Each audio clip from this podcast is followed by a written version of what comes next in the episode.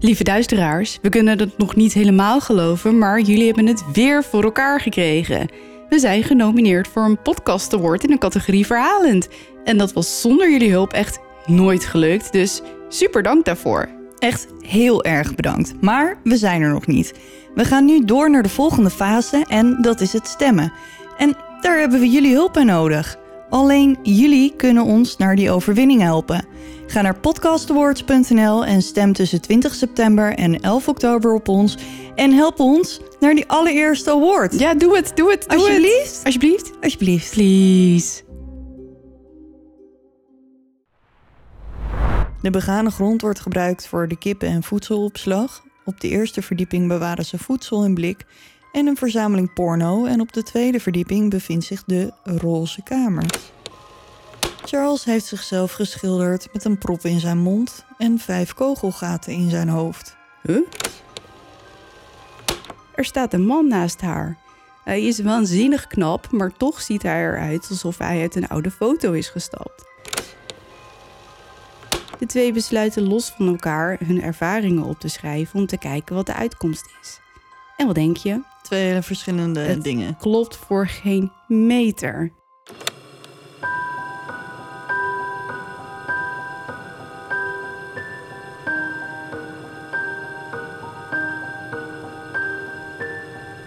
Dit is Duister. Een podcast waarin je wordt meegenomen naar het onbekende, het onbegrijpelijke. Zwarte bladzijden van de geschiedenis komen voorbij. Hier hoor je de verhalen achter moord, doodslag en onverklaarbare gebeurtenissen. We kruipen in de hoofden van een serie moordenaars, heksen, mythische wezens. Luister. En huiver naar duister. Hallo lieve duisteraars. Hallo. Welkom bij aflevering 34. Ja man, We hebben het zover gered. zeker. We hebben praktisch eh, mijn leeftijd bereikt. Eigenlijk vorige keer al, maar ik word 34. Dus Over verjaardag gesproken. Nou, Ik ben morgen jarig. ja, oh ja. Als Ja, dit ja. uitkomt, ben ik eh, morgen jarig, de 21ste. En dan ben je geworden? 33. Ik was er twee jaar geleden dus echt compleet van overtuigd dat ik 30 was geworden. Maar echt gewoon tot in hardcore volhouden. Ik ben 30. Maar toen bleek ik 31. Dat was toch een domper. Ja, dat is dan toch een tegenvaller. ja, best wel. Maar goed, ehm, morgen eh, mijn verjaardag dus. Dat is eh, erg leuk.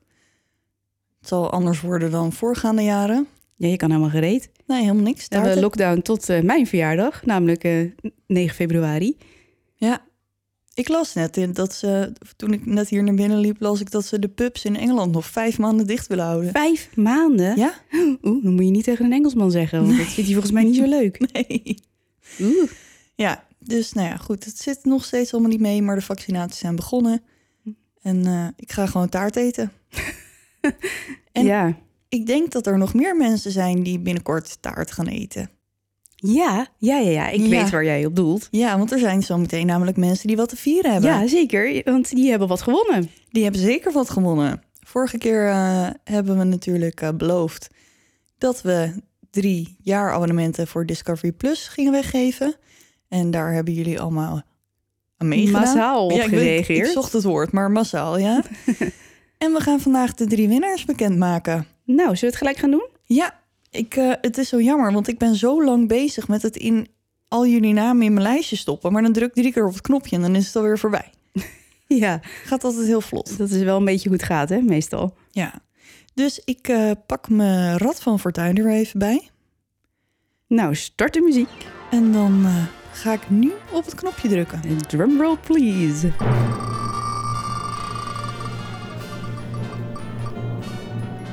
Onze eerste winnaar is geworden Robin Smout. Yay! Jee, gefeliciteerd Robin. Leuk, joh. Superleuk. We gaan verder met de volgende, want we hebben er drie weg te geven. Ja, het is nou niet zo dat we een babbeltje kunnen houden hè, met de winnaars. Nee, dat is wel jammer. Ja, of we hadden dit smiddags moeten doen en dan misschien een eh, reactie vragen of zo van de winnaar. Dan kunnen we die even voorlezen. Ja, ik wil eigenlijk hier gewoon een live show van maken met glitters en confetti en gala jurken. Ja, gala jurken. Ja, dan kunnen we ook eens een leuke jurk aan. Goed, volgende jongens. Oeh. Oh, ik dacht al, hij stond echt op het, lijn, op het lijntje, maar gelukkig vertelt de app mezelf eh, wie de winnaar is. En de winnaar is geworden Jesper Berg. Oh, leuk. Gefeliciteerd. Gefeliciteerd Met Jesper. je jaar abonnement. Dplay. Ik ben zo benieuwd wat iedereen gaat kijken. Die play. Discovery Plus, eh lieverd. Wat zit je nou te zeggen? dat kan niet hoor. Dat piepen we wel even weg. Dat was dus eh, Jesper. Gefeliciteerd, Jesper. Gefeliciteerd met je Discovery Plus abonnement. We gaan verder met de allerlaatste. komt -ie.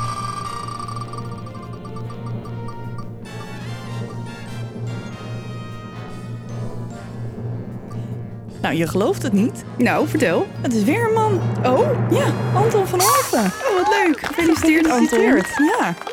Wat veel mannen hebben er meegedaan, Nou, denk ik dan. Ik denk het. Ja, eh, ja, ik denk het. Nou ja, het lot is jullie in ieder geval goed gezind. En eh, allemaal hartelijk gefeliciteerd. En dat zeg ik, ik ben zo benieuwd wat jullie allemaal gaan kijken. En wat ga je dan als eerste kijken? Want de keuze is zo groot. Ja, ik ben ook ontzettend benieuwd. En laat het ons vooral even weten. Want eh, ja, er valt genoeg te kijken natuurlijk. Ja, ik heb de eerste aflevering van Demon Files gekeken vandaag. Vond je het wat? Hmm, ik was nog niet helemaal overtuigd. Eh, ik hoorde bij eh, RTL Boulevard vanmiddag dat er op Netflix ook een nieuwe serie is, Night Stalker, of komt. 13 januari. Oh, je weet het al. Ja, die heb ik in een groep gedeeld. Oh joh, sorry. Nou, dan heb ik helemaal niks gezegd. Goed, maar ehm, nou, jullie krijgen allemaal van ons een berichtje. En dan eh, gaan we zorgen dat jullie zo snel mogelijk kunnen beginnen met kijken. Ja. En mocht je nou denken, het duurt heel lang... dan mag je ons ook alvast een berichtje sturen als je gewonnen hebt. Zeker. Maar goed, hij komt gewoon eh, vandaag 20 januari. Nemen we contact met je op. Maar ik eh, heb een mededeling. Nou, brandlos. Het gaat over onze Facebookgroep, de Duister Club. Mhm. Ehm, we hebben heel veel aanmeldingen gehad. Super gezellig. We zitten op dit moment over de 600 mensen in ons clubje. Maar we krijgen zoveel aanmeldingen van mensen die onze regels niet accepteren. En dat is heel zonde, want dan kunnen we dus niet toelaten. Ehm, het zijn een paar hele simpele basisregels. Dus als je in het groepje wil, dan willen we graag dat je die accepteert. Want anders kunnen we je gewoon niet toelaten. En dat is heel zonde, want dat is er heel erg gezellig. Ja, het is er heel leuk. Worden allemaal tips gedeeld. eh, Netflix, podcasts, YouTube, alles eh, komt voorbij. Ja, ik heb tot nu toe al een paar van mijn favoriete YouTube-kanalen en zo gedeeld. En we hebben onszelf ervoor gesteld. En onze duisteraars stellen zichzelf daarvoor. Dus nee, super gezellig. Dus kom vooral, eh, meld je aan. Maar accepteer dan alsjeblieft even de regels. En mocht je nou al een keer hebben aangemeld en niet zijn toegelaten, dan kan het misschien zijn dat je over de regels hebt heen gekeken. En probeer het dan vooral nog een keer. En dan accepteer je nu wel de regels. En dan komt het goed, dan mag je bij de club. Ja, hele leuke club. Leukste club van Nederland. Zeker. Zal ik maar gewoon gaan beginnen? Hallo, je vergeet nog wat. Wat dan? We zijn gewoon voor de derde keer dit jaar genomineerd voor iets. Oh, Waarschijnlijk gaan we ook deze keer niet. niet winnen. Je hebt helemaal gelijk. We hebben net nog helemaal zitten bespreken wat we aan de voorkant gingen Ja, vertellen. En ik dit- dacht, nou ja, ik laat het maar gaan. Maar eh, je kwam er niet mee. nee, jongens, we zijn genomineerd. Ja, voor een gouden podcast Van award. de, van de Gouden Radio-ring. Ja, van de Avotros, inderdaad. Ehm, die hebben een nieuwe categorie en dat is de Gouden Podcast Award. Maar eh, wij zijn eh, samen met 99 andere mensen Meer genomineerd. dan, meer dan 100. Het zijn er Oh, van meer dan 112 100? of zo. Jeetje, Mina, nou dan maken we helemaal echt geen Nee. schijn van kans. Het is ook maar één categorie. ja, zeg maar alles.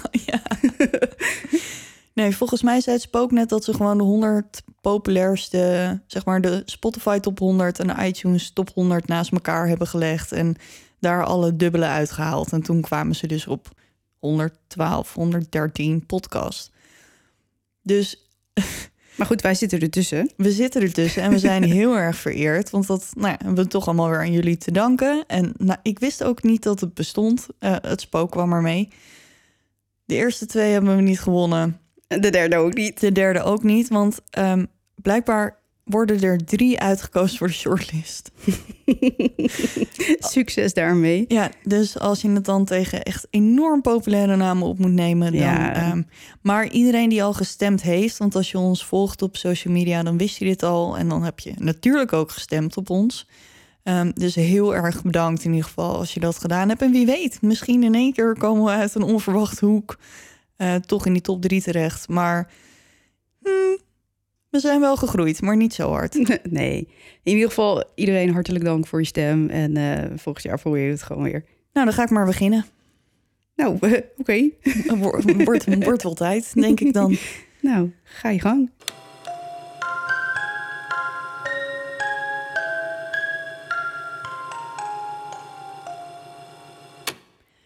Vandaag vertel ik het verhaal van de Corpsewood Manor Murders. Het is uh, 1976 en Dr. Charles Scudder werkt als professor farmacologie op de Loyola University of Chicago. En ik moest dus even opzoeken wat dat precies is en het is het volgende, volgens Wikipedia. Farmacologie is een deelwetenschap van de farmacie die zich bezighoudt met het bestuderen van de wisselwerking of interacties tussen farmacologische stoffen en fysiologische processen. De farmacologie is gebaseerd op twee begrippen: de farmacokinetiek, en deze beschrijft de wijze waarop farmaca door het lichaam wordt verwerkt, en de farmacodynamiek, deze beschrijft de wijze waarop farmaca op het lichaam werken. Anders gezegd, wat doet het lichaam met de ingebrachte vreemde stof? en wat doet het farmacon met het lichaam? Nou, hebben we weer wat geleerd vandaag. Maar ik dacht, ik zoek het even op. Ja, ja, want dat is. Uh, alle extra informatie is welkom. Charles komt uit een rijke familie en mensen beschreven hem als briljant, gepolijst, vriendelijk, maar zelfverzekerd.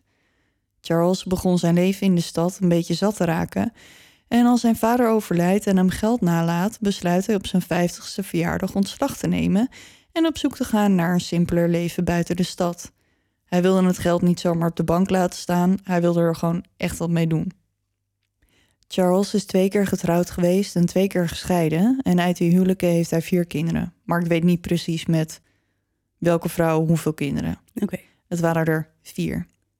Alle kinderen waren nu volwassen en uit huis en Charles was nu met zijn partner, tromgeroffel, Joseph Odom. Ja, weer een Joseph. Echt, ik moet eens naast elkaar leggen hoeveel Josephs we al tegengekomen zijn in, uh, in mijn verhalen. Met zijn tweeën besluiten ze samen met hun twee honden te verhuizen naar een stuk land van zo'n 17 hectare dat ze net hadden gekocht met het geld van Charles' vader in Somerville, Georgia. Charles en Joe, Sorry, ik kan Joseph echt niet meer uit mijn mond krijgen. Oh, dus het wordt nu Joe. Joe is het gewoon vanaf nu. Oké. Ze leerden elkaar kennen in een boekwinkel. De kinderen van Charles woonden toen nog thuis en het klikte echt gelijk tussen de twee. Ze waren eigenlijk vanaf het begin aan onafscheidelijk.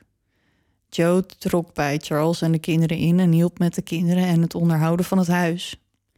Charles had heel veel respect voor Joe. Charles was het type studiebol met veel diploma's en natuurlijk zijn baan als professor. Hij was zeg maar meer booksmart en Joe was meer street smart. Joe had niet al die boekenkennis, maar was wel heel intelligent en hij had heel veel levenservaring en dat bewonderde Charles en hem. De twee vullen elkaar goed aan en eigenlijk is het een match made in heaven. Ze vertrekken in een camper naar Somerville voor een nieuw avontuur. Als ze hun land oprijden, zien ze hun overleden paard langs de weg liggen. Geïnspireerd door het dode paard besluiten ze om de weg dan maar Dead Horse Road te noemen. Ze rijden de weg af en dan zijn ze op een eigen land. 17 hectare, helemaal voor hunzelf, waar ze alles kunnen doen wat ze willen. Er staat geen huis, het is echt alleen maar land en ze zijn van plan om hier een eigen huis te bouwen.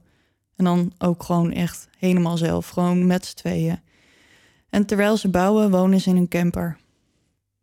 Helaas raasde er een sneeuwstorm over het gebied toen ze er net waren, maar het gaf ze wel inspiratie voor de naam van hun toekomstige huis. Ze noemen het huis Corpsewood Manor, omdat ze omringd worden door dode bomen. Gezellig. Gezellig, hè? Ja. Ja.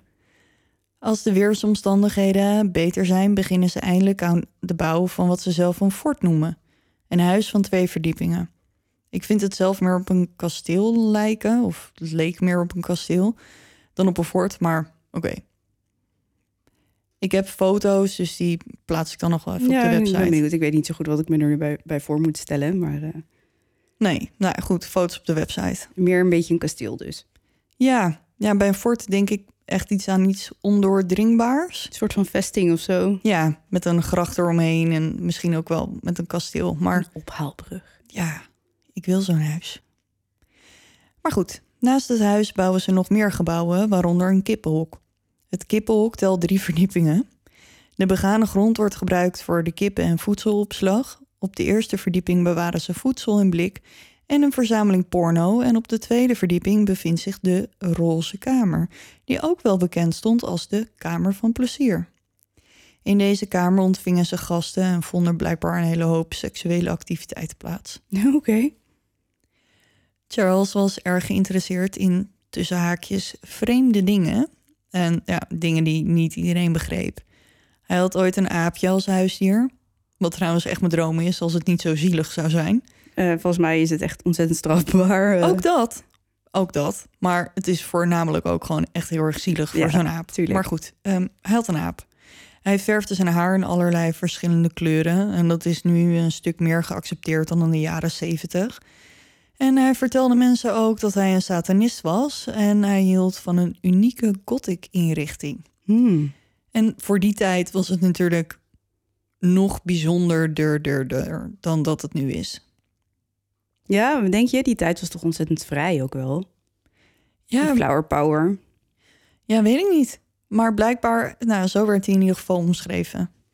Het kostte een paar jaar om het huis te bouwen. Dat is natuurlijk ook niet zo gek als je alles zelf doet. En toen het klaar was, hadden ze dus een kasteeltje, een paar bijgebouwen, een put voor water, een chemisch toilet en er was een tuin. En blijkbaar waren er ook overal pentagrammen. Je weet wel, zo'n vijfpuntige ster die geassocieerd wordt met het satanisme. Mhm. Ze hebben geen stromend water, geen telefoon en ook geen elektriciteit. Ze waren dus gewoon helemaal zelfredzaam. En dat was ook hun droom toen ze de stad verlieten. Geen belastingen meer, geen rekeningen voor elektriciteit, gas of water. Gewoon een geïsoleerd stukje wereld. Voor hun alleen. Ze woonden natuurlijk op een enorm stuk land en de mensen uit de buurt wilden daar graag jagen. Dus ze vroegen Charles en Joe om hun toestemming. Charles en Joe vonden het helemaal prima, dus ze vonden het geen probleem om ze die toestemming te geven. Soms lieten ze jagers overnachten in de roze kamer. Ze vonden het wel gezellig en ze vonden het leuk om ze te ontvangen. Er waren twee jagers die regelmatig langskwamen. De 17-jarige Kenneth Avery Brock en zijn 30-jarige huisgenoot Samuel Tony West. Kenneth kwam als eerste op het landgoed terecht en Charles en Joe ontvingen hem met open armen en zelfgemaakte wijn. Charles werd een soort van mentor voor Kenneth en hij leerde hem van alles en praatte met hem over het leven. Kenneth is natuurlijk nog jong en hij kijkt tegen deze wijze man op. Gaandeweg veranderde de relatie tussen Kenneth en Charles van een leerling-mentor situatie meer naar een seksuele relatie en er wordt gespeculeerd dat Joe er ook onderdeel van was. Oké. Dus die hadden een soort van open vizier wat betreft hun Ja, huwelijk. ja, ja, het was ook niet echt een huwelijk, want dat mocht toen nog niet. Oh, oh nee, dat is waar. Maar, Maar goed, eh, Ze waren in ieder geval heel vrij. oké. Het drietal begint steeds meer tijd met elkaar door te brengen en Kenneth begint zijn vriend Tony mee te nemen. Tony was niet alleen de huisgenoot van Kenneth, hij was ook een crimineel die was veroordeeld voor het neerschieten van zijn zwager na een potje poker. In zijn rug. Oh, We zijn ondertussen in 1982 aangekomen en Tony gaat regelmatig met Kenneth mee naar Charles en Joe. Hij ziet natuurlijk hoe de relatie van Kenneth en Charles en misschien ook wel Joe in elkaar steekt. En hij is er helemaal niet mee eens. Hij is blijkbaar nogal homofoob en hij vond het moeilijk om zijn vriend Kenneth als homoseksueel te zien. Ze wonen natuurlijk samen en Tony begint Kenneth belachelijk te maken. En hoe langer het duurt, hoe slechter Kenneth zich over zichzelf begint te voelen en hij krijgt het er steeds moeilijker mee om gewoon zichzelf te zijn. Een homoseksuele of misschien wel biseksuele man. We weten niet precies hoe. Hij begint dat deel van zichzelf weg te drukken en raakt met zichzelf in de knoop omdat hij nu denkt dat het niet oké is om op mannen te vallen. Hij kan gewoon zichzelf niet meer zijn. En dat is allemaal te danken aan het gepest van Tony. Leuk, zo'n vriend. Leuk hè? Mhm. Als Tony op hem in blijft praten, begint Kenneth Charles en Joe te haten. Hij verafschuwt ze en het wordt beetje bij beetje meer en meer. En dan begint Tony te vertellen dat hij de queer duivelsaanbidders wil vermoorden. En als hij dan toch bezig is, wil hij ze ook maar beroven, want ze zwemmen immers in het geld. Tenminste, dat denkt hij. Zodra Tony van het plan hoort, is hij van de partij, want dit past natuurlijk precies in zijn straatje. Het is voor de twee niet moeilijk om een plan te bedenken. Ze kwamen daar toch al constant over de vloer en ze weten natuurlijk hoe geïsoleerd het, st- het stuk land is. Dus ze hoeven ook niet bang te zijn voor pottenkijkers of mensen die iets kunnen horen of zoiets dergelijks.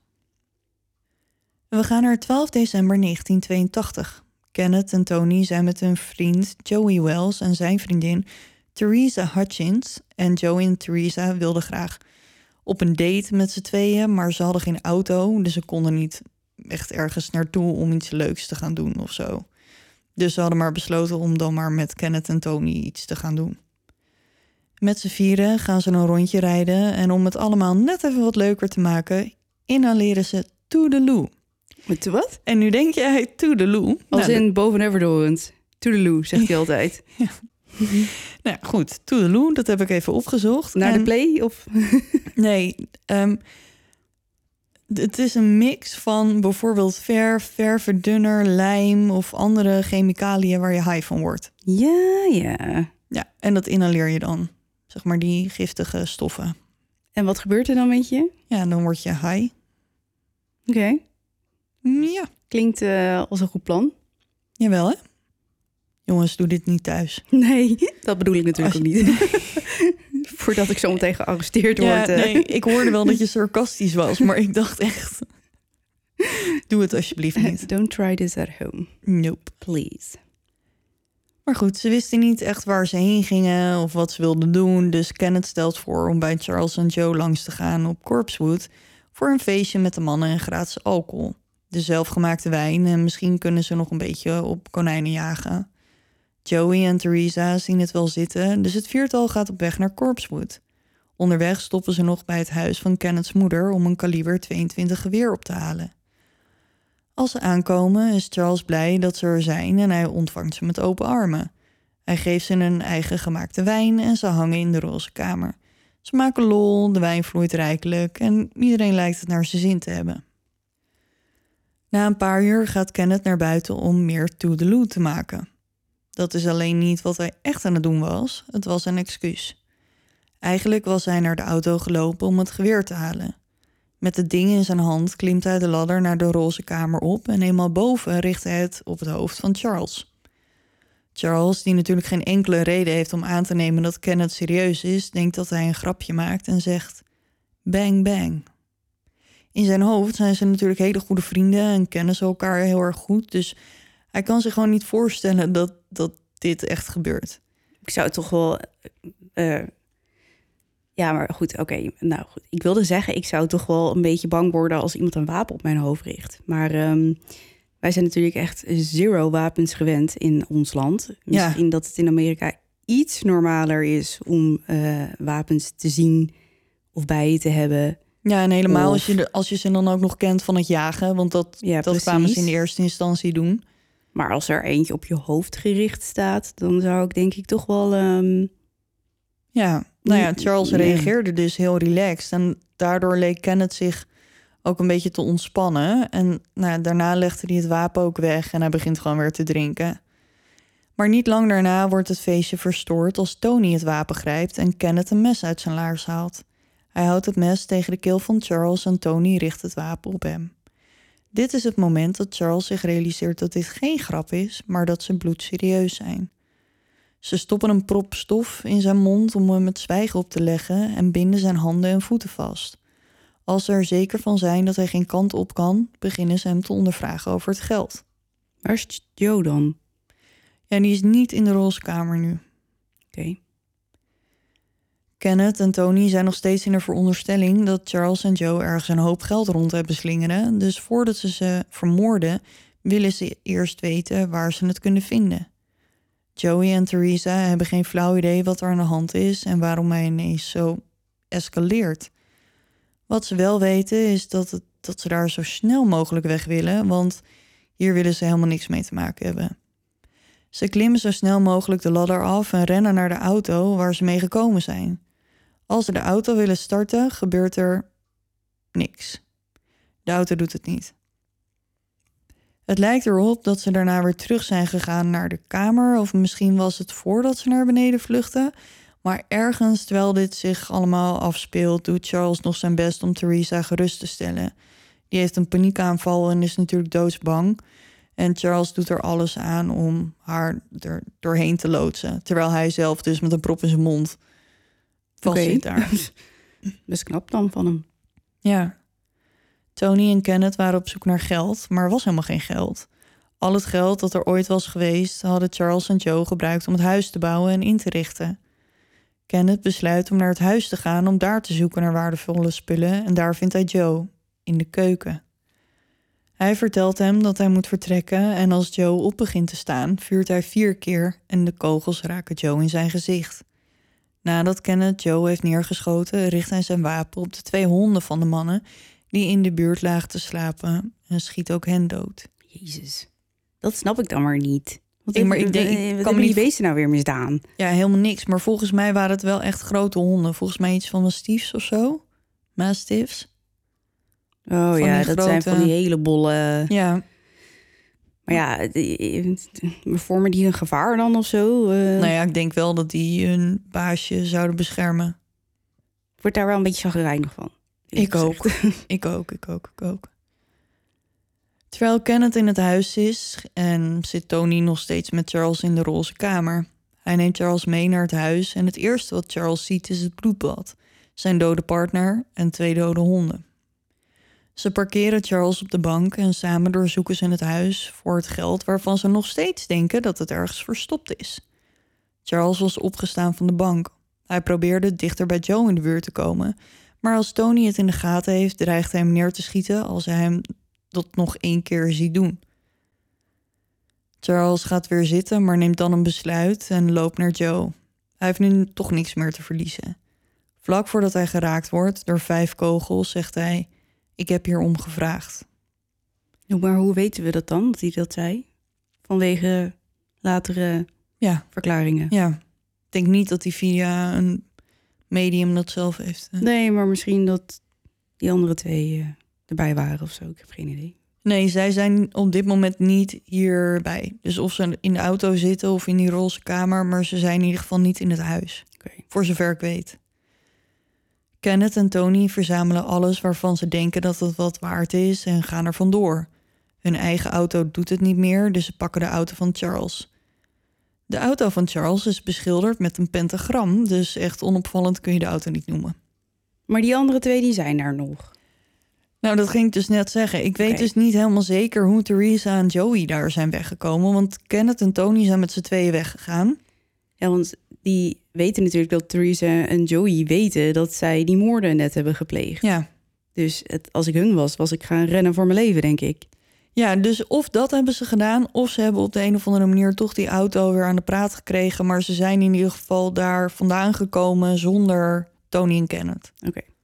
Het duurde twee dagen voordat de lichamen van Charles en Joe werden ontdekt. Een vriend van het stel kwam naar het landgoed en toen hij daar aankwam zag hij dat de deur open stond en dat er kogelgaten in de ramen zaten. Hij gaat op onderzoek uit en vindt dan zijn overleden vrienden. Hij neemt contact op met de politie en die start tegelijk een onderzoek. Charles en Joe hebben een reputatie in de buurt als satanisten met rare gebruiken en een rare inrichting en de politie laat zich daar een beetje door afleiden. Tijdens de doorzoeking van het huis doen ze een interessante ontdekking. Ze vinden een zelfportret van Charles. Charles heeft zichzelf geschilderd met een prop in zijn mond en vijf kogelgaten in zijn hoofd. Huh? Ja, dus dat is echt precies de manier waarop hij echt overleden is. Wat bizar. Ja, dus mensen vroegen zich af of hij misschien op de een of andere manier zijn eigen dood had voorspeld of zo. Maar wat raar om dat ook van jezelf te maken. Ja, nou had hij natuurlijk wel een bijzondere smaak. Jawel, maar dit is wel een beetje morbide. Ja. Ja, blijkbaar was hun hele... Ze hadden ook schedels en dat soort dingen. eh, Gewoon een beetje... ja. Ja. Ik denk dat het in het interieur wel paste. Oké. als ik het zo lees. Zodra het nieuws van de moorden naar buiten komt, barst er een mediacircus los. Voor de media is deze zaak natuurlijk een feestje, want twee dode Satan-aanbidders en ze zijn ook nog eens gay. Ja. Dus allemaal sensatie, sensatie. De focus van de media lag dus ook bij het leven van het stel als homoseksuele satanisten en niet per se bij hun dood. De politie heeft geen idee wie de dader is, dus tast in het duister. Dit blijft zo totdat er een getuige bij ze komt. En de getuige is Theresa Hutchins. Mm. Ze vertelt ze alles wat ze weet. Dat ze gewoon op een date wilde met haar vriendje Joey en ineens betrokken was bij een meervoudige moord. Ze is doodsbang voor Kenneth en Tony omdat ze gedreigd hadden haar ook te vermoorden als ze haar mond open zou doen. Maar toch doet ze haar verhaal bij de politie. Niemand weet waar Kenneth en Tony op dat moment zijn. Het enige wat ze weten is dat ze Charles Jeep met het pentagram erop hebben meegenomen. Kenneth en Tony hebben een klein beetje verstand en weten dat ze zo wel heel erg opvallen in de auto van Charles. Dus als ze in Bovina, Mississippi zijn, stoppen ze om een andere auto te zoeken. Daar vinden ze de auto van marineluitenant Kirby Phelps en ze besluiten dat dit hun volgende vluchtwagen moet worden. Het is de bedoeling dat Tony Kirby meeneemt naar het bos in de buurt, terwijl Kenneth alle spullen die ze gestolen hebben uit het huis van eh, Charles en Joe overbrengt naar de nieuwe auto. Terwijl hij hiermee bezig is, hoort hij ineens twee schoten uit de bos komen. Tony heeft Kirby doodgeschoten. Waarom weet niemand, maar Kenneth en Tony melden zichzelf bij de politie. Kenneth op 20 december en Tony op de 25ste. Als de politie hem ondervraagt, zegt hij, en dit is een quote: Het enige wat ik kan zeggen is dat het duivelsaanbidders waren en ik heb ze vermoord. Ja, ja. Dat is hoe ik me erover voel. Einde quote. Nou, intelligent wel. Ja. De advocaten van Tony en Kenneth claimden dat de mannen gedrogeerd waren met LSD door Charles en Joe. Ze zouden de LSD in hun zelfgemaakte wijn hebben gedaan en door de drugs zouden ze ze vermoord hebben. Volgens de True Crime Guys, dat is een podcast, werd er in het huis wel LSD gevonden, maar dat was te oud om nog te gebruiken. Dus er is verder helemaal geen bewijs dat er LSD verder in het huis was. Na de rechtszaak werden ze veroordeeld. Kenneth kreeg levenslang en Tony kreeg de doodstraf, voornamelijk omdat hij al een strafblad had. In hoger beroep werd zijn straf echter omgezet tot levenslang. Joe werd gecremeerd en zijn as werd verstrooid rond Corpsewood Manor. Charles werd ook gecremeerd. Na zijn crematie ging zijn as terug naar Wisconsin, waar zijn familie vandaan kwam en daar is hij bijgezet in het familiegraf. En dat was het verhaal van Corpsewood Manor. Jeetje. Nou, het lijkt me zo intens dat je gewoon eerst denkt dat je vrienden hebt. En die dan ook nog degene zijn die je dan vermoorden. Weet je wel? Dat je gewoon opstaat die dag en je denkt: vandaag wordt een mooie dag. Ja, En, en, dan aan ook, het einde van de avond is je partner dood, je hond dood, honden. En dan Jij ga je zelf ook ook. Ja. En dan dat alles waar, waarvan je denkt dat die persoon een vriend is. En dan ook nog eens een keer gewoon echt zonder aanleiding. Er is geen ruzie geweest. Kijk, de aanleiding was natuurlijk Tony, die homofoob was en Kenneth de hele tijd aan het pesten was. Maar er was helemaal geen ruzie tussen, tussen Charles en Joe. En dat je nog denkt van nou, hè, voor die jongens moet ik uitkijken, want ik heb ruzie. Dus misschien staan ze elk moment voor mijn deur. Nee, bizar. Ik vind vooral de, de omschakeling in iemands hoofd zo. Want dat eh, valt me wel vaker op. Dat mensen gewoon van het een op het andere moment dan het besluit maken van... oké, ik ga dit echt doen. En dan gewoon een moord plegen. Ja, en wat ik, ik vind eigenlijk ook Kenneth best wel zielig. En niet omdat hij een moord heeft gepleegd, maar gewoon dat je dus zo onzeker bent over je Mhm. eigen identiteit. Dat, dat je dan niet denkt, hé, hey, die Tony, Nee, die kan dat lekker is een klootzak. Die Ja. moet even lekker opvliegen. Maar dat je dan denkt, nee, er is iets mis met mij en de mannen die mij met open armen en daar heb ik een fijn, ik neem aan een fijne relatie mee. dat je dan besluit om hun te vermoorden, terwijl daar word je niet in één keer hetero van. Nee, maar ja, dat, ik weet niet hoe dat in iemands hoofd werkt. Ik ook niet. Maar ja, wat dat betreft vind ik het gewoon heel sneu dat hij niet kon inzien, blijkbaar, dat, dat hij Tony niet nodig had in zijn leven om. eh, zolang het allemaal gewoon, en daar ga ik wel vanuit, gewoon allemaal van met wederzijds goed vinden gebeurde tussen Charles en Kenneth. Ja. Dat hij niet gedwongen is, bedoel jij, Ja. tot eh, Ja. seksuele handelingen of zo. En dat hij daar misschien een slecht vo- gevoel over kreeg. Ja, maar voor zover ik weet was dat gewoon niet aan de hand. Maar volgens mij voelde hij zich gewoon ja, niet prettig bij het feit dat hij dus blijkbaar mannen viel. Terwijl daarvoor had hij daar helemaal geen. Nou, misschien, dat kan ik niet zeggen trouwens. Maar er was in ieder geval niet echt een probleem. Totdat Tony meeging daar naartoe. En dus in de gaten had wat er tussen hun gebeurde. Ik ben wel benieuwd hoe die Tony eruit ziet. Ik heb foto's. Je ziet een beetje eh, een soort van badass of zo. Of... Nee, het is, maar het, is- het is ook een beetje een oud mannetje natuurlijk Oh, ondertussen. ja, want toen dit gebeurde, hij was Oh, nu. 30, ja. Ik moet nog even kijken of ik foto's heb van toen. Maar het was Lijkt 30 mij wel toen. toch, als hij gearresteerd is. Ja, maar wel foto's van nu. Volgens mij leven ze ook alle twee nog. Zitten nog wel alle twee vast.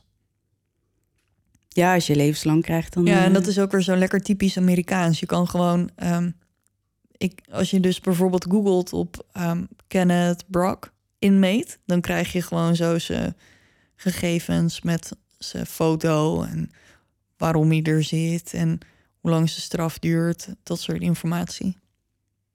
Maar waarom is zijn straf omgezet van de doodstraf naar levenslang? Wat was daar de beweegreden achter? Dat weet ik niet. Want die moord is nou eenmaal gepleegd. Oh jawel, ze zijn in hoger beroep gegaan. Dat was het, sorry. Ja, maar er is natuurlijk een rechter geweest die dan alsnog besloten Ja. heeft die straf om te zetten. Maar dan ben ik wel benieuwd waarom dan. Ja, Want eh, ik vind het sowieso al apart dat als je dan in hoger beroep gaat, dat de uitkomst dan heel erg kan verschillen nog. ja gek is dat altijd, hè? Maar ja, goed, dat gebeurt hier in Nederland natuurlijk ook gewoon. Ja, ja. Maar goed, er is natuurlijk een, een, een heel. eh eh, tenminste, er is een rechter die zich over een straf buigt. En dan ga je in hoger beroep. En dan kan een ander beslissen om dat nog weer Ja. ongedaan te maken. Ja. Waarom heeft die eerste dan zijn werk gedaan? Weet ja, je wel? vaak zijn dat ook enorme processen met juryleden. En het duurt allemaal heel lang. En dan, Ja, ja. Maar ja, aan de andere kant, het hoger beroep... je zal maar onschuldig vastzitten. En de Zeker. eerste keer... ja, zeker, absoluut. Dat, Dat is ook, ook een, zo. van de, een van de grootste redenen waarom ik tegen de doodstraf ben, bijvoorbeeld. Omdat er Eh, zo vreselijk veel onschuldige mensen zijn geëxecuteerd. Waar, waarna, zeg maar, na hun dood komt dan in één keer naar buiten. Ja, Pietje heeft het gedaan. Dus Ja, we hebben, we hebben Jantje eh, omgelegd, maar Het die was, gewoon onschuldig. Ja, Ja, ik, ik, ik, eh, ik weet niet. Ik heb daar nooit over nagedacht of ik tegen de doodstraf ben of niet. Ik denk het wel, want ik vind het ook niet nodig om. Ja, weet je wat het. we- Ja, dit is een ethisch, ethisch probleem, denk ik. Want als jij een seriemoordenaar vangt die ik weet niet hoeveel moorden gepleegd heeft, dat bekend heeft, er is bewijs tegen en Ja. die, die wordt veroordeeld tot de doodstraf.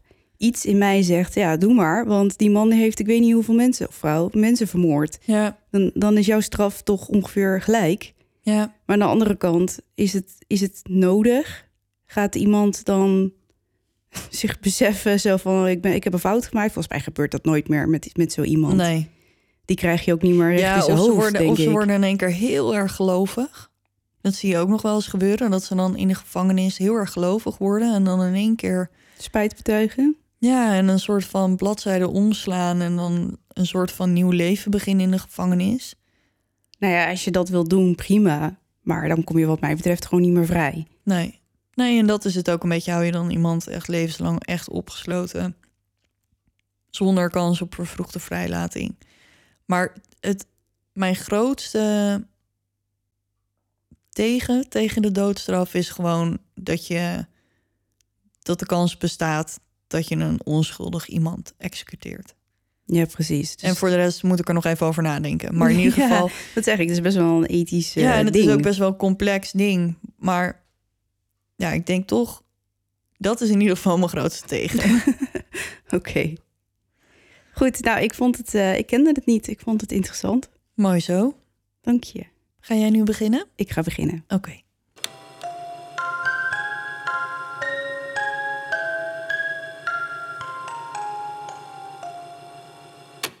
Nou, jij weet het wel een beetje. Ik hou al een beetje van Frankrijk. Hou jij van Frankrijk? Zeker. Uh, ik heb al jaren met mijn familie een favoriet plekje in Frankrijk. Ik heb zelfs een Franse ex-geliefde. Dus ik dacht, tijd voor een Franse aflevering. Nou, daar zat ik echt op te wachten. Niet? nee, maar ik ben, ik ben natuurlijk meer Italië en jij bent dan Frankrijk. Ja, ik weet het. Ik hou niet per se van Frankrijk of zo, maar ik kom daar al zo lang plek, ja. dat het al gewoon ja, een beetje, een beetje ingeburgerd.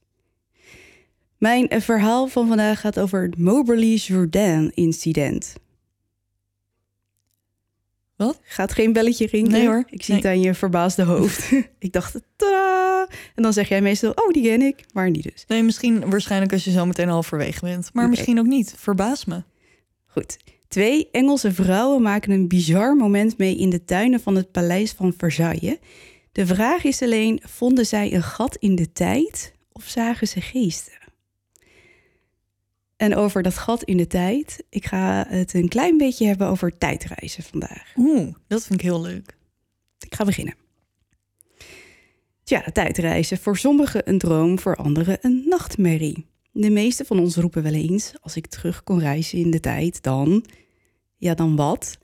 Wat zou er gebeuren als we echt door de tijd konden reizen? Zouden we in staat zijn de loop van gebeurtenissen te kunnen veranderen? En zouden we dat dan willen? En hoe zou zoiets werken? Ik heb een klein beetje geprobeerd om het uit te zoeken. Oké. In principe doen we allemaal aan tijdreizen. We reizen tenslotte met één seconde per seconde naar de toekomst. Terug in de tijd reizen is een stuk ingewikkelder. Al eeuwen vragen magiërs, alchemisten, wetenschappers en natuurkundigen zich af hoe het komt dat je wel naar voren en naar achter kunt bewegen met een willekeurige snelheid, maar dat je niet versneld naar voren of naar achter in de tijd kunt gaan. De tijd loopt immers altijd door op dezelfde snelheid. Mm Met tijdreizen bedoelen we in dit geval dat je verder de toekomst ingaat of terug naar het verleden gaat. Dit valt als volgt te definiëren. Een reis die voor de reiziger zelf korter is als de overeenkomstige tijd in de wereld waaruit hij vertrokken is en ook weer in terugkeert. Het is niet zeker of tijdreizen naar het verleden überhaupt fysiek mogelijk is. Als je, mag ik even? Als je zou kunnen kiezen, zou je dan terug in de tijd of naar de toekomst? Terug in de tijd. Ik ook. Ik zou een soort van Outlander doen. Die ken jij niet, maar dat is echt een van mijn favoriete series. Ik zou echt regelrecht terug naar de 17e eeuw. Eh, ik trek een pakje aan, joejoe, zet mij op een boerderijtje. Ik red me wel. dan ga ik allemaal knappe ridders aanbidden. Zo. Oh ja. Hallo, hier ben ik, schone jonkvrouw. Mhm. Neem Ja. mij mee naar je kasteel en doe maar wat met mijn dag. Dat is. Oké, dat compleet genegeerd. Er zijn verschillende theorieën die tijdreizen ondersteunen. Bijvoorbeeld de relativiteitstheorie of de wormgattheorie. Nou, die eerste is heel erg ingewikkeld. Albert Einstein is de bedenker ervan. En wil je weten wat deze theorie inhoudt, dan raad ik je aan om er even voor te gaan zitten. Ehm, ik heb geprobeerd nog om het simpel uit te leggen, maar dat lukt gewoon echt, Echt niet. niet. Het is zo moeilijk. Tenminste, ik vind het heel moeilijk. Als je een wetenschapper bent of geleerde, dan eh, eh, prima. Maar ik dacht, weet je wat? Ik ga er niet aan beginnen. Ja, dat is misschien wel verstandig. Ik denk ook niet dat het er veel duidelijker op geworden was. Nee, nee, Nee. precies. Eh, die tweede, de wormgatentheorie, is iets makkelijker uit te leggen. Want er zitten gaten met wormen. nee, luister maar even. Voor zover men weet, kan iets niet sneller een bepaalde afstand afleggen in een bepaalde tijd dan met de lichtsnelheid. De wormgatentheorie beweert dat er een korte weg in het universum is. Daardoor zou het mogelijk zijn om sneller naar een bepaald punt te reizen. Dat zou betekenen dat we in de wereld van nu altijd een omweg nemen. De naam wormgattheorie komt van de manier waarop deze theorie vroeger werd uitgelegd.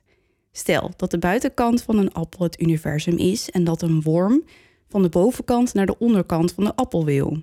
Als de worm om de appel heen gaat, is de afstand groter dan wanneer de worm recht door de appel heen een gat graaft of eet.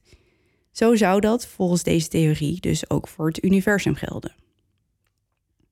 Snap je? Ja, duidelijk, duidelijk. Oké, fijn. Goed, nu we een klein beetje snappen hoe het werkt, kom ik bij mijn verhaal, het Moberly-Jourdain incident. Charlotte Ann Moberly wordt geboren op 16 september 1846 in Winchester en is de tiende in de rij van 15 kinderen. Haar vader, George Moberly, is de directeur van het Winchester College en later bisschop van Salisbury.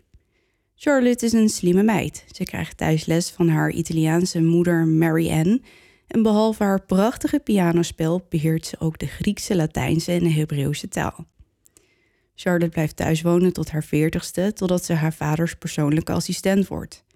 Wanneer hij ziek wordt, besluit ze hem te verzorgen en een metgezel voor hem te zijn, tot hij sterft in 1885.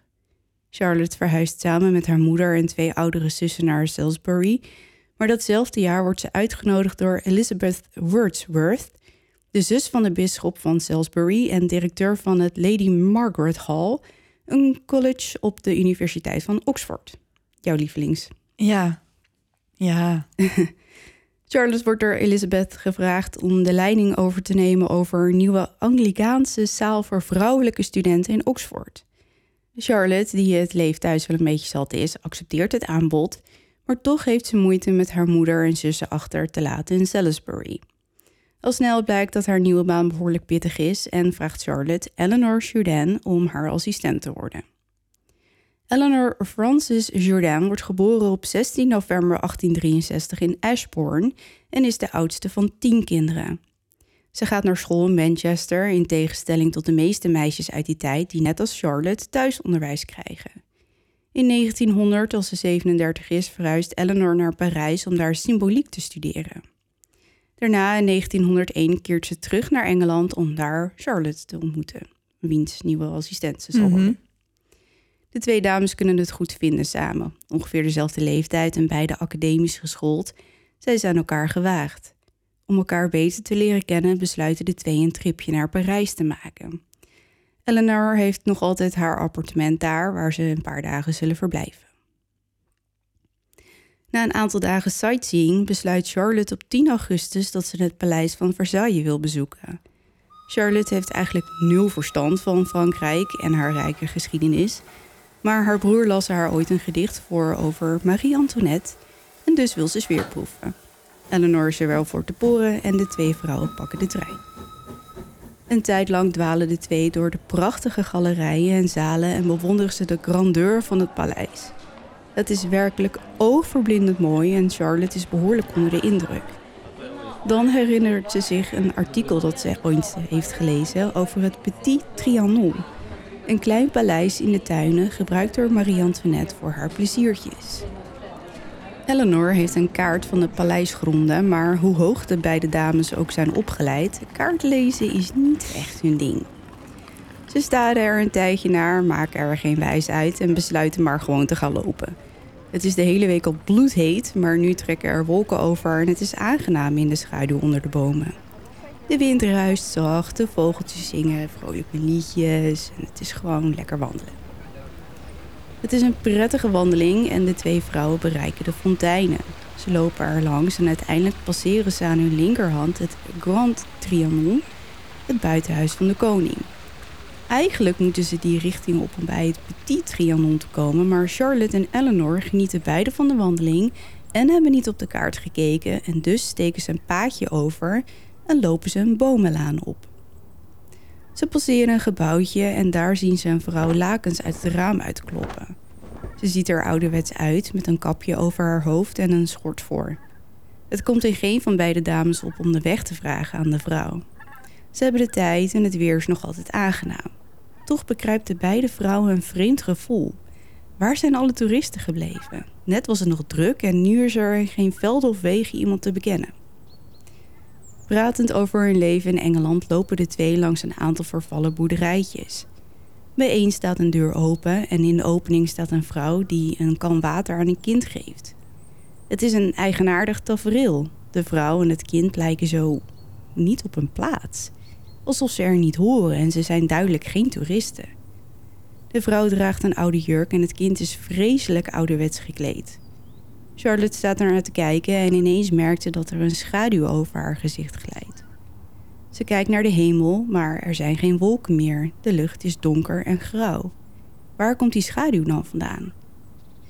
Veel tijd om over die vraag na te denken heeft Charlotte niet, want Eleanor komt weer in beweging. Charlotte volgt en probeert Eleanor's blik te vangen, maar ze ziet dat deze haar aandacht er niet echt bij lijkt te hebben. Zwijgend lopen ze verder.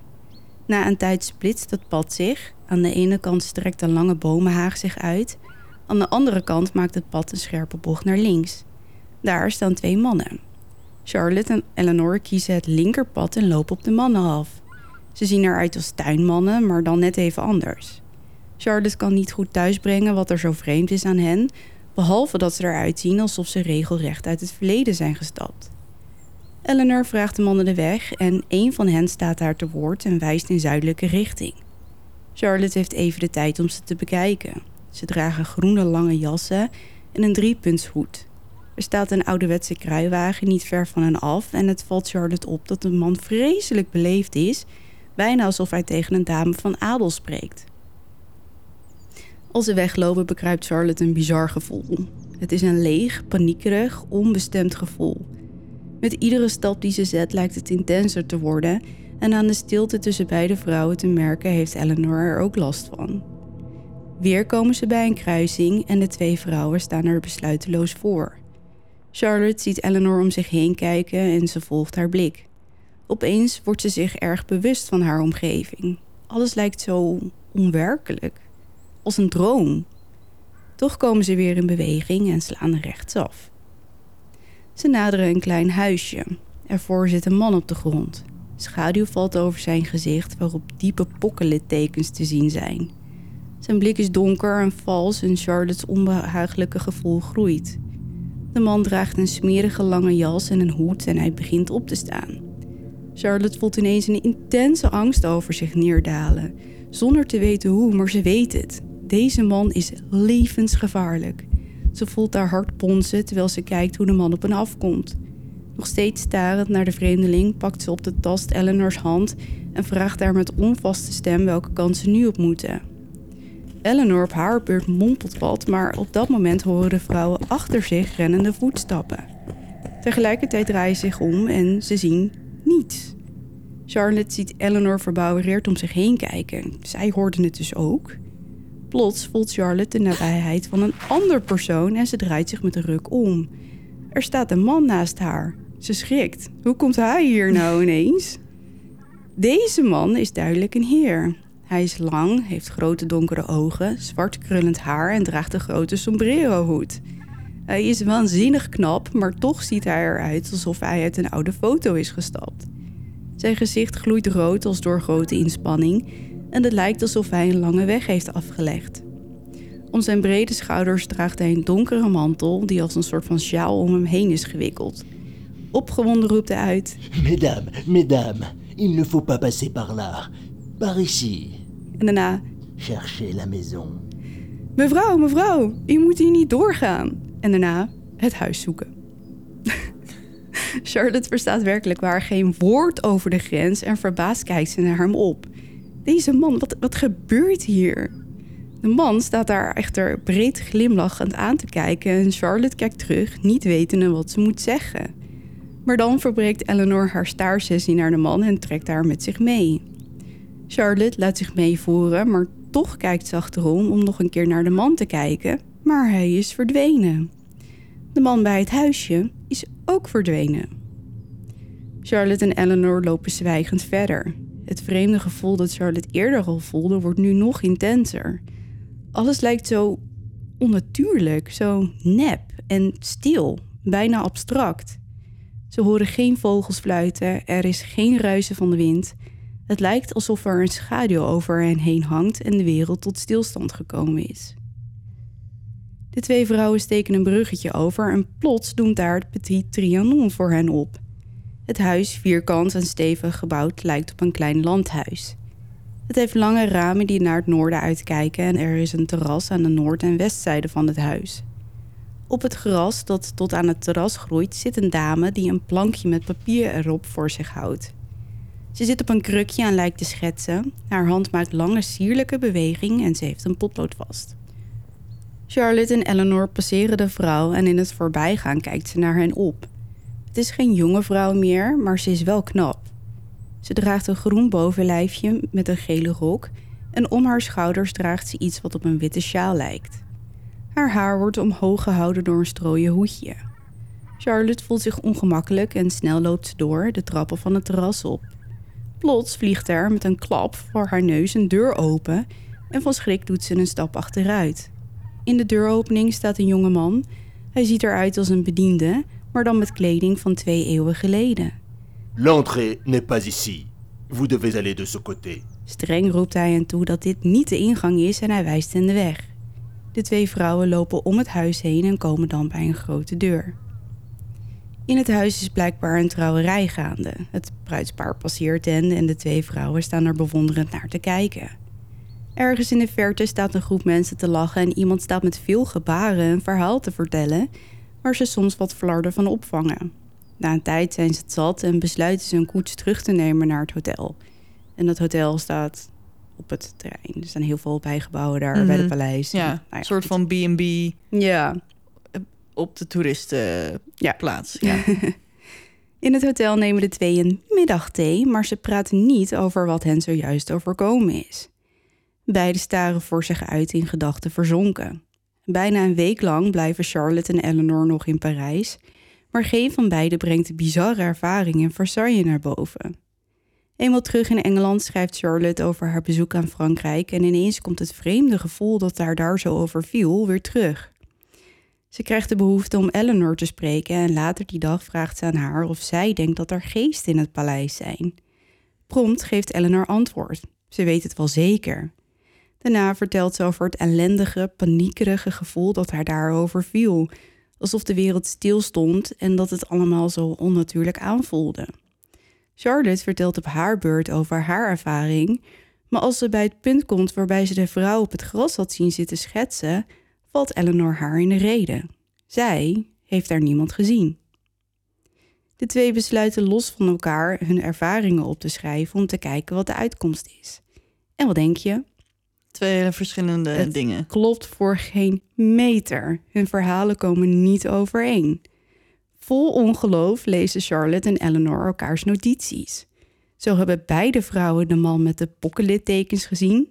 Charlotte zag de man die hun vertelde dat ze de verkeerde kant op gingen, praktisch voor haar neus verdwijnen, maar Eleanor had een tijd lang achter hem aangelopen, terwijl hij hen de goede kant op leidde. En toen ze de brug waren overgestoken, had ze het gevoel gehad alsof er hordes mensen haar passeerden. Alsof ze zich door een dikke mensenmassa heen aan het bewegen was. Ze had zelfs haar jurk een beetje plat geduwd, alsof ze zich wilde excuseren. En het had haar echt helemaal dol gemaakt van angst gewoon. Charlotte zag de vrouw op het terras die een tekening aan het schetsen was, maar Eleanor zag daar niemand. En toen de deur vlak voor haar openknalde en de bediende riep dat ze bij de verkeerde ingang stonden, zag of hoorde Eleanor niets. Een paar jaar lang laten de twee het rusten, totdat Eleanor een Franse vriendin op bezoek krijgt. De vriendin vraagt naar het bezoekje aan Parijs toen de tijd en plots herinnert Eleanor zich het hele voorval in Versailles en vraagt haar vriendin of zij denkt dat het spookt in het paleis. De vriendin schiet in de lach en knikt haar hoofd. Ja, het schijnt er te spoken. Blijkbaar hebben mensen Marie-Antoinette gezien, maar alleen in augustus en alleen bij het Petit Trianon. Eleanor besluit meteen contact te zoeken met Charlotte en na een kort gesprek besluiten de twee vrouwen terug te keren naar Versailles om daar onderzoek te doen. Er is hen blijkbaar iets bizars overkomen en ze willen precies weten wat. Eind 1904 keren de twee vrouwen terug naar Parijs. Tijdens de reis bespreken ze hun gedachten. Charlotte denkt dat ze geesten gezien hebben, maar Eleanor denkt dat ze geen geesten zagen, maar een herinnering. Die van Marie-Antoinette wel te verstaan. Marie-Antoinette was de laatste koningin van Frankrijk voordat de Franse Revolutie uitbrak. Ze kwam uit Oostenrijk en was getrouwd met Lodewijk XVI. In de tijd dat Marie koningin was, ging het met de bevolking niet heel goed in Frankrijk. Er was geen werk en weinig eten. Eten kopen kon wel, maar alleen tegen een achterlijk hoge prijs. Marie-Antoinette stond bekend als een koningin die zich niet heel erg met haar volk bezighield. Ze droeg dure kleding en had vele hofdames. Ze organiseerde feestjes waarbij de champagne rijkelijk vloeide en had tafels vol met eten dat een dag later werd weggegooid. Terwijl er volk Stierf stierf van, honger. Het feit dat Maria uit Oostenrijk kwam en zich verwaand gedroeg, zorgde ervoor dat de bevolking het zat raakte. De koningin was toch al een buitenstaander en had het flink verpest. Op 10 augustus 1792 werd de koninklijke familie door rebellen gearresteerd en later naar Parijs vervoerd, waar koning Lodewijk en Marie-Antoinette beide werden geëxecuteerd door middel van de guillotine. De angst, de paniek en het onwerkelijke gevoel doen Eleanor vermoeden dat zij en Charlotte per ongeluk Marie-Antoinette's herinnering herbeleefden. Zij waren er in augustus, bijna op het exacte moment waarop de Franse koningin twee eeuwen eerder gevangen werd genomen. Kan het zijn dat ze haar angst voelde, de paniek, het onbestemde gevoel? Wist Marie-Antoinette dat ze gearresteerd zou worden en later vermoord? Eleanor denkt van wel. Maar nu ze terug zijn bij het paleis, gebeurt er iets bizars, waardoor de beide vrouwen compleet overrompeld raken. Niets lijkt op hun vorige bezoek. De vervallen boerderijtjes zijn verdwenen, maar ook het huisje waar de man met de littekens zat. De brug die ze overstaken, ingestort. Hoe is het in hemelsnaam mogelijk dat ze een brug overstaken terwijl het ding in brokstukken op de grond ligt? Het pad dat ze volgden toen de man Eleanor de juiste weg wees, verdwenen. Afstanden die ze toen aflegden lijken nu korter en de bomenlaan waar ze langs liepen is nergens meer te vinden. Charlotte en Eleanor, beide academisch geschoolde vrouwen, beginnen hun eigen onderzoek. Ze moeten dit uitvogelen. Ze komen erachter dat de mannen met de groene jassen, waarvan ze dachten dat het tuinmannen waren, Mhm. de persoonlijke wachters van de koningin waren. En niet zomaar een koningin, die van Marie-Antoinette. De man met de pokkenlittekens? Charlotte en Eleanor vinden na rondvragen een persoon die aan hun beschrijvingen voldoet. In 1792 was Joseph Hyacinthe François de Paul de Rigaud. Hou op, hou op. We komen er niet vanaf. Nee, het, zijn de, het zou wel Joseph zijn of zo. Ja. Goed, graaf van Vadreux, een goede vriend van Marie-Antoinette. Tijdens zijn leven was hij niet gevaarlijk of kwaadaardig, maar de aristocraten aan het hof van Lodewijk en Marie stonden erom bekend arrogant en verwaand te zijn.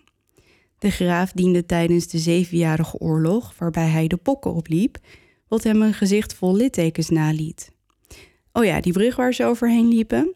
Er was wel degelijk een brug in 1798, maar deze stortte later in en werd niet herbouwd. Nu raakt Charlotte ook overtuigd.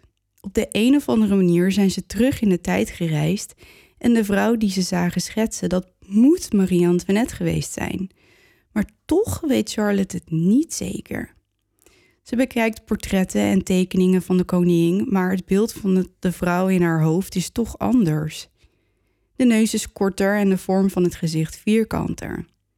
Een aantal jaar later leest Charlotte de dagboeken van de eerste hofdame van Marie-Antoinette, Madame Campon, waarin geschreven wordt dat er maar één portret van de koningin is dat gelijkend is. Op alle andere komt haar gezicht niet mooi uit. Nadat Charlotte het portret ziet waar Madame Campon over schreef, is ze wel overtuigd. Ze zag Marie-Antoinette. Antoinette. In 1908 vinden Charlotte en Eleanor het dagboek van Madame Elof, de naaister van de koningin. Madame Elof schrijft dat Marie-Antoinette in 1789 maar weinig jurken liet maken. Die zomer maakte Madame Elof echter twee groene zijden lijfjes, een grote witte omslagdoek en een lichtgele rok. Natuurlijk. Dit komt precies overheen met de jurk die de vrouw droeg, Die aan het schetsen was. die aan het schetsen was. Ja. Later onderzoek wijst uit dat het Petit Trianon een tijd werd gebruikt als kapel voor het hof. De deur die open was gevlogen voor hun neus tijdens het eerste bezoek was en is al jaren afgesloten. Maar deze deur was in 1792 de privé-ingang van de koningin. Het kan zijn dat de man die hen streng toesprak hen wilde behoeden voor een fout, namelijk het betreden van de kapel door de privé-ingang. Als klap op de vuurpijl vindt Eleanor een kaart uit 1783 waarop alle boerderijtjes te vinden zijn die nu zijn verdwenen. Het verhaal van Charlotte en Eleanor krijgt steeds meer bekendheid. Sceptici vragen zich af of er zich op de bewuste dag misschien een cinematograaf aanwezig was. En dat alle personen die de vrouwen zagen misschien wel acteurs waren die meededen aan een reenactment. Mhm. En een reenactment, voor degenen die het niet weten, is strikt gesproken het naspelen of uitbeelden van historische gebeurtenissen, meestal op de plaats waar deze oorspronkelijk plaatsvonden, door deelnemers in een historisch kostuum. En dit Ja. zie je heel veel in Amerika. Ja, met veldslagen. en, Precies, soort Gettysburg en Ja. Independence Day en zo. Nou, dan is de hele, heel Amerika is dan verkleed als historisch persoon, geloof ik. maar goed. Charlotte en Eleanor verwerpen dit en later blijkt dat er op die dag geen acteurs en ook geen cinematograaf op het terrein was. Enkele jaren later schrijft Charlotte een boek over hun ervaring in Versailles, genaamd An Adventure. Beide vrouwen maken na haar avontuur veel paranormale ervaringen mee. In een ervan beweert Charlotte in 1914 in het Louvre een verschijning te hebben gezien van de, let op, Romeinse keizer Constantijn. Een man van ongebruikelijke lengte met een gouden kroon en een japon. En hij werd verder door niemand anders gezien. Maar wat is een ongebruikelijke lengte? Is hij dan heel klein? Of Nee, heel lang. Oké, ja. Heel lang. Tijdens de Eerste Wereldoorlog raakte Eleanor ervan overtuigd dat een Duitse spion zich schuilhield op het college. Na het ontwikkelen van steeds autocratischer gedrag sterft ze plotseling in 1924. Charlotte sterft in 1937 op zeer hoge leeftijd. Ze werd namelijk 90. Dat is een mooie leeftijd. Mhm. En dat was het verhaal van Charlotte en Eleanor. Ja, bizar. Dus de vraag is: Wat is er gebeurd? Gingen het- zij terug in de tijd? Vonden ze een timeslip? Zagen ze geesten? Nee, het waren geen geesten. Nee, ze gingen echt de tijd door, dacht jij, denk jij? Ja. Want geesten zijn vaak niet zo duidelijk. En dan ook niet een soort van... Ik heb nog nooit gehoord van een heel dorp vol spoken. Nee, en ook niet de man die natuurlijk in het Frans tegen Charlotte begon Mhm. te, te ouwehoeren. Wat ik heb geprobeerd eh, zo vloeiend mogelijk mijn strotje uit te krijgen. Maar die voerde gewoon een heel gesprek. En zij waren dus verdwaald. En blijkbaar wilde hij hen toch de juiste kant Ja, opwijzen. En dat de een hem wel zag en de ander niet, vind ik wel een beetje. Ja, natuurlijk zien sommige mensen geest, de ene geest wel en de andere niet. Maar ja, dat, dat vind ik eigenlijk wel het bizarst van alles. Dat ze zeg maar een soort van gat in de tijd vonden, kan ik nog inkomen. Maar waarom zag Charlotte wel Ja, Marie dan- Antoinette? En de man die tegen hun sprak verdwijnen. En Eleanor is gewoon echt een tijd lang achter hem aangelopen gewoon. Dat is wel raar. ja, alsof ze misschien een seconde later na elkaar of zo... oh, die dimensie in ook zijn nog gelopen. verschillende... Ja, maar als je erover nadenkt, kan het toch? Ja, ja. Want als- Als er één voorop liep, die loopt dan net drie ja, seconden hij, voor of zo. Ja, maar hij zegt tegen Charlotte van eh, ik- de weg wijzen. Mhm. Maar Eleanor loopt vervolgens achter hem aan. Ja, Dus als daar nog een soort van slip is geweest... Ja, ik weet het ook niet. nee, ik weet het niet. Maar dit is dus echt gebeurd. Tenminste, deze twee vrouwen geloven dat dit echt gebeurd is. Ja, En je zou toch denken, kijk, als het, als het eh, Daf, Daf en Kimmetje uit eh, eh, Noord-Holland zijn... die gaan even een verhaal ophangen wat hun overkomen is in het paleis van Versailles. Dan denkt iedereen, ja, ja, tuurlijk. het is goed met je. Maar dit waren academisch geschoolde vrouwen met een behoorlijke reputatie. Hallo, ik ben ook gewoon academisch geschoold. Ja, ja, ja, maar in die tijd, 1901, Ja, nee, tuurlijk. dat was wel wat hoor. Ja, Op de Unie van Oxford. daar, ik, daar wil ik naartoe, naartoe terug in de tijd. Ja, dat snap ik. Ik, wil, ik zou daar ook wel een kijkje willen nemen. Hm. Maar goed, ik vond het dus... Ik, sorry, ik weet, ik weet, duisteraars, dat jullie zitten te hopen op een heel eng verhaal. En ik beloof je, volgende aflevering ga ik dat wel weer doen. Want ik heb nu een, een paar achter elkaar gehad die niet super eng waren. Maar ik vond deze gewoon bizar. Maar het zijn toch ook allemaal paranormale verhalen? Of Jawel, Super, Maar ik, supernatural ik merk verhalen. dat er steeds meer berichtjes komen met... oh, ik, had wel liever willen griezelen. Dat ik denk, ja, eh, oké, ik het, Ja, het we proberen maar ik wil ook wel een beetje afwisselen. En ik vind dit zo'n... Dit verhaal, dit is dan eens zo'n verhaal waar ik zelf al jaren geleden over gehoord heb... waarvan ik dan denk, Deze, deze hoort hier gewoon tussen, Ja, tussen ons rijtje. Ja, Dit is toch bizar? ja. Oh, dan hebben we volgende aflevering wordt een leuke, want ik ben redelijk gruwelijk. Oh, nou dan ga ik, ga ik kijken of ik iets heel engs kan vinden. Ja, dan doen we gewoon een soort van eh gruwelijk eh, enge aflevering. Gruwelijk eng. Ja, dat. dat ja, gruwelijk eng. Oké. Nou jongens, ik, ik denk dat, eh, dat het er wel op zit voor vandaag. Ja. Dus, ehm, doe jij nog even de socials? Ja, ik ben morgen jarig, dus je kan me feliciteren op eh, Twitter. Dat is @duisterpot. Ja. Instagram, @duisterpodcast. Facebook, dat is eh, facebook.com slash duisterpodcast. En daar vind je dus ook onze groep waar je je voor kan aanmelden en de regels voor kan accepteren. En dan word je toegelaten tot de Duisterclub. Dan hebben we nog de website www.duister.nl en daar vind je al onze foto's en bronnen. En laten we hem niet vergeten, YouTube. Kan je ons nog steeds niet zien, wel horen. Dat is gewoon Duister de podcast.